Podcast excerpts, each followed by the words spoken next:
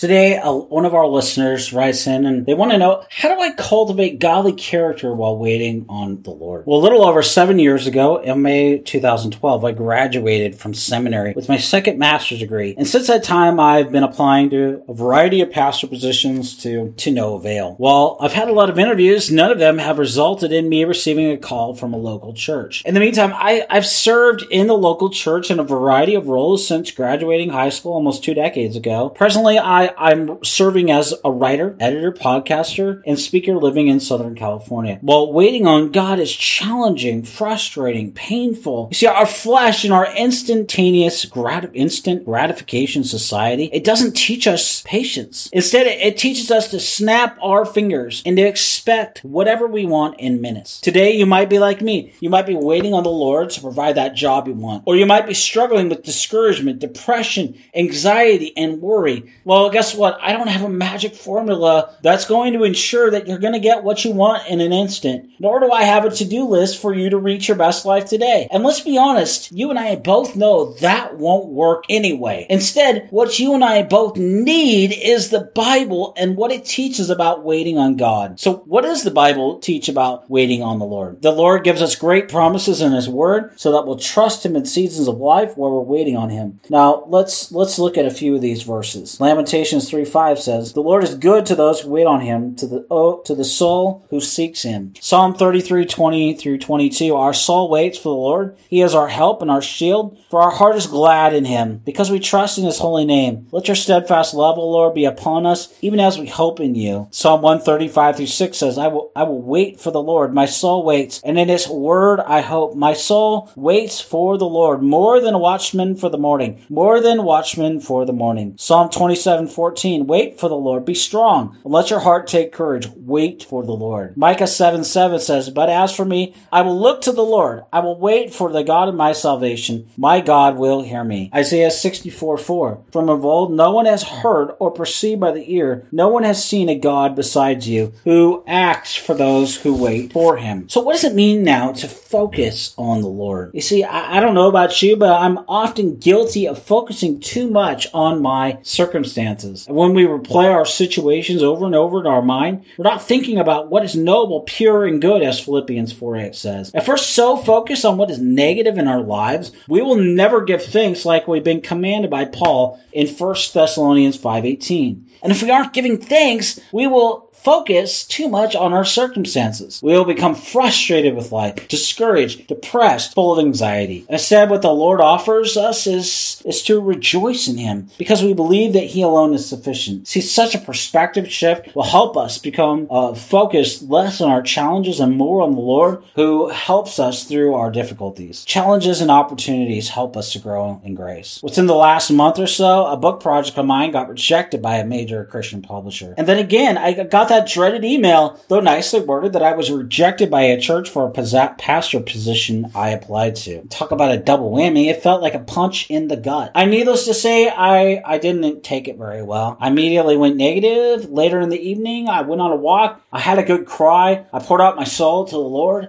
I preached the gospel to myself. Then I walked back home, headed to bed, kissed my wife, and told her I loved her. I prayed and hit my pillow to sleep for the night. Woke up the next morning, ready for the day, refreshed the Lord. At the moment, that, that rejection from my book project and the church devastated me. But what I remember while on my walk was that Jesus was thoroughly rejected in every way by humanity at the cross. I considered how my worst days are nothing compared to Jesus' worst day. See, it was because he was rejected by the world he came to save. I'm now adopted, fully accepted, loved by him because of his finished and sufficient work. You see, the seasons of our lives are not for us alone, they are for others. And when you grab hold at the heart level that God is faithful and good, you will wait on him with faith in him. And you'll also trust him in the storms of life, knowing that the storm may shake you, but you are held in the storm by none other than the Creator and Lord, who secures your salvation in Christ alone. You might say right now, be saying right now, I, I get that in my head, but it's not just in the head where this truth should hit you. We need to know and experience these truths in our hearts. You see, as I continue to grow myself in applying these truths to my own heart, I grow more peaceful and content in Christ. And to that end, I daily remind myself that the seasons of my life are governed by the hands of a sovereign God who loves me and who cares for me. This truth helps me to face the present and the future with confidence in his sovereignty. Perhaps today you're tired of waiting, you're frustrated,